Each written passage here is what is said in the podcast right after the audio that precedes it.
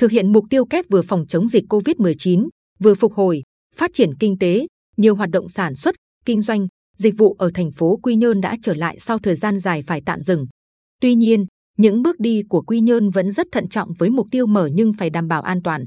Khảo sát tại thành phố Quy Nhơn cho thấy, từ ngày 15 tháng 10, khi Ủy ban Nhân dân tỉnh cho phép mở lại có điều kiện một số hoạt động, dịch vụ, các cơ sở kinh doanh ăn uống bắt nhịp trở lại đều và nhanh nhất.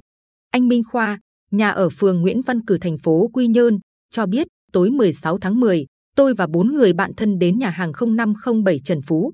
Chúng tôi muốn gặp nhau và cũng muốn góp phần cho thấy Quy Nhơn an toàn. Các cơ sở dịch vụ phải từng bước hồi phục hoạt động thì người dân mới có việc làm, thu nhập.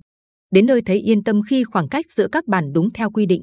Nhân viên phục vụ đeo khẩu trang, yêu cầu khách quét mã QR khai báo IE. Khách hàng cũng khá là đông. Nhiều quán ăn, cà phê khác trên địa bàn thành phố cũng mở cửa và dần đông khách.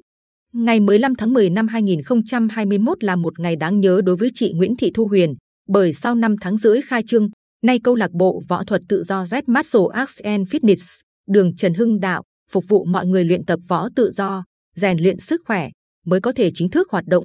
Chị Huyền đầu tư khoảng 300 triệu đồng cho cơ sở vật chất, thiết bị tập luyện, đặt cọc 20 triệu đồng cho chủ mặt bằng, trả trước 3 tháng tiền thuê, 7 triệu đồng một tháng. Điều an ủi là 3 tháng vừa qua chị được chủ nhà giảm 30% tiền thuê mặt bằng.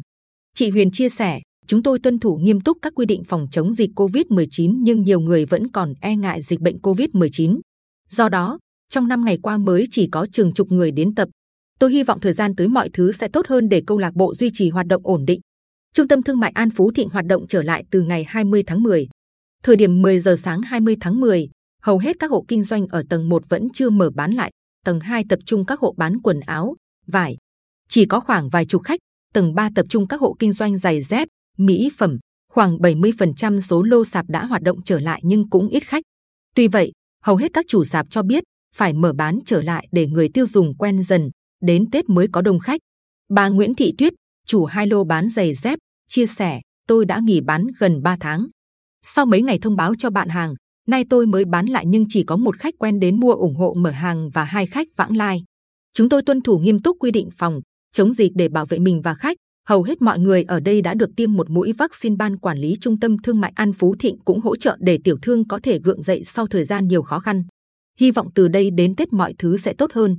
Đối với các resort, khách sạn, nhà nghỉ muốn hoạt động lại theo quy định phải đảm bảo lại nhiều điều kiện phòng chống dịch hơn so với các loại hình kinh doanh khác. Bên cạnh đó, đây cũng là giai đoạn chưa có khách của du lịch Bình Định, nên vẫn chỉ có một số rất ít cơ sở lưu trú đảm bảo đủ điều kiện phục vụ người cách ly y tế, có thu phí, phòng chống dịch Covid-19 thì mới hoạt động. Ông Nguyễn Hoàng Vũ, Chủ tịch Hiệp hội Du lịch Bình Định, Giám đốc công ty cổ phần khách sạn Hoàng Yến, cho biết phần lớn các khách sạn ở Quy Nhơn vẫn chưa hoạt động.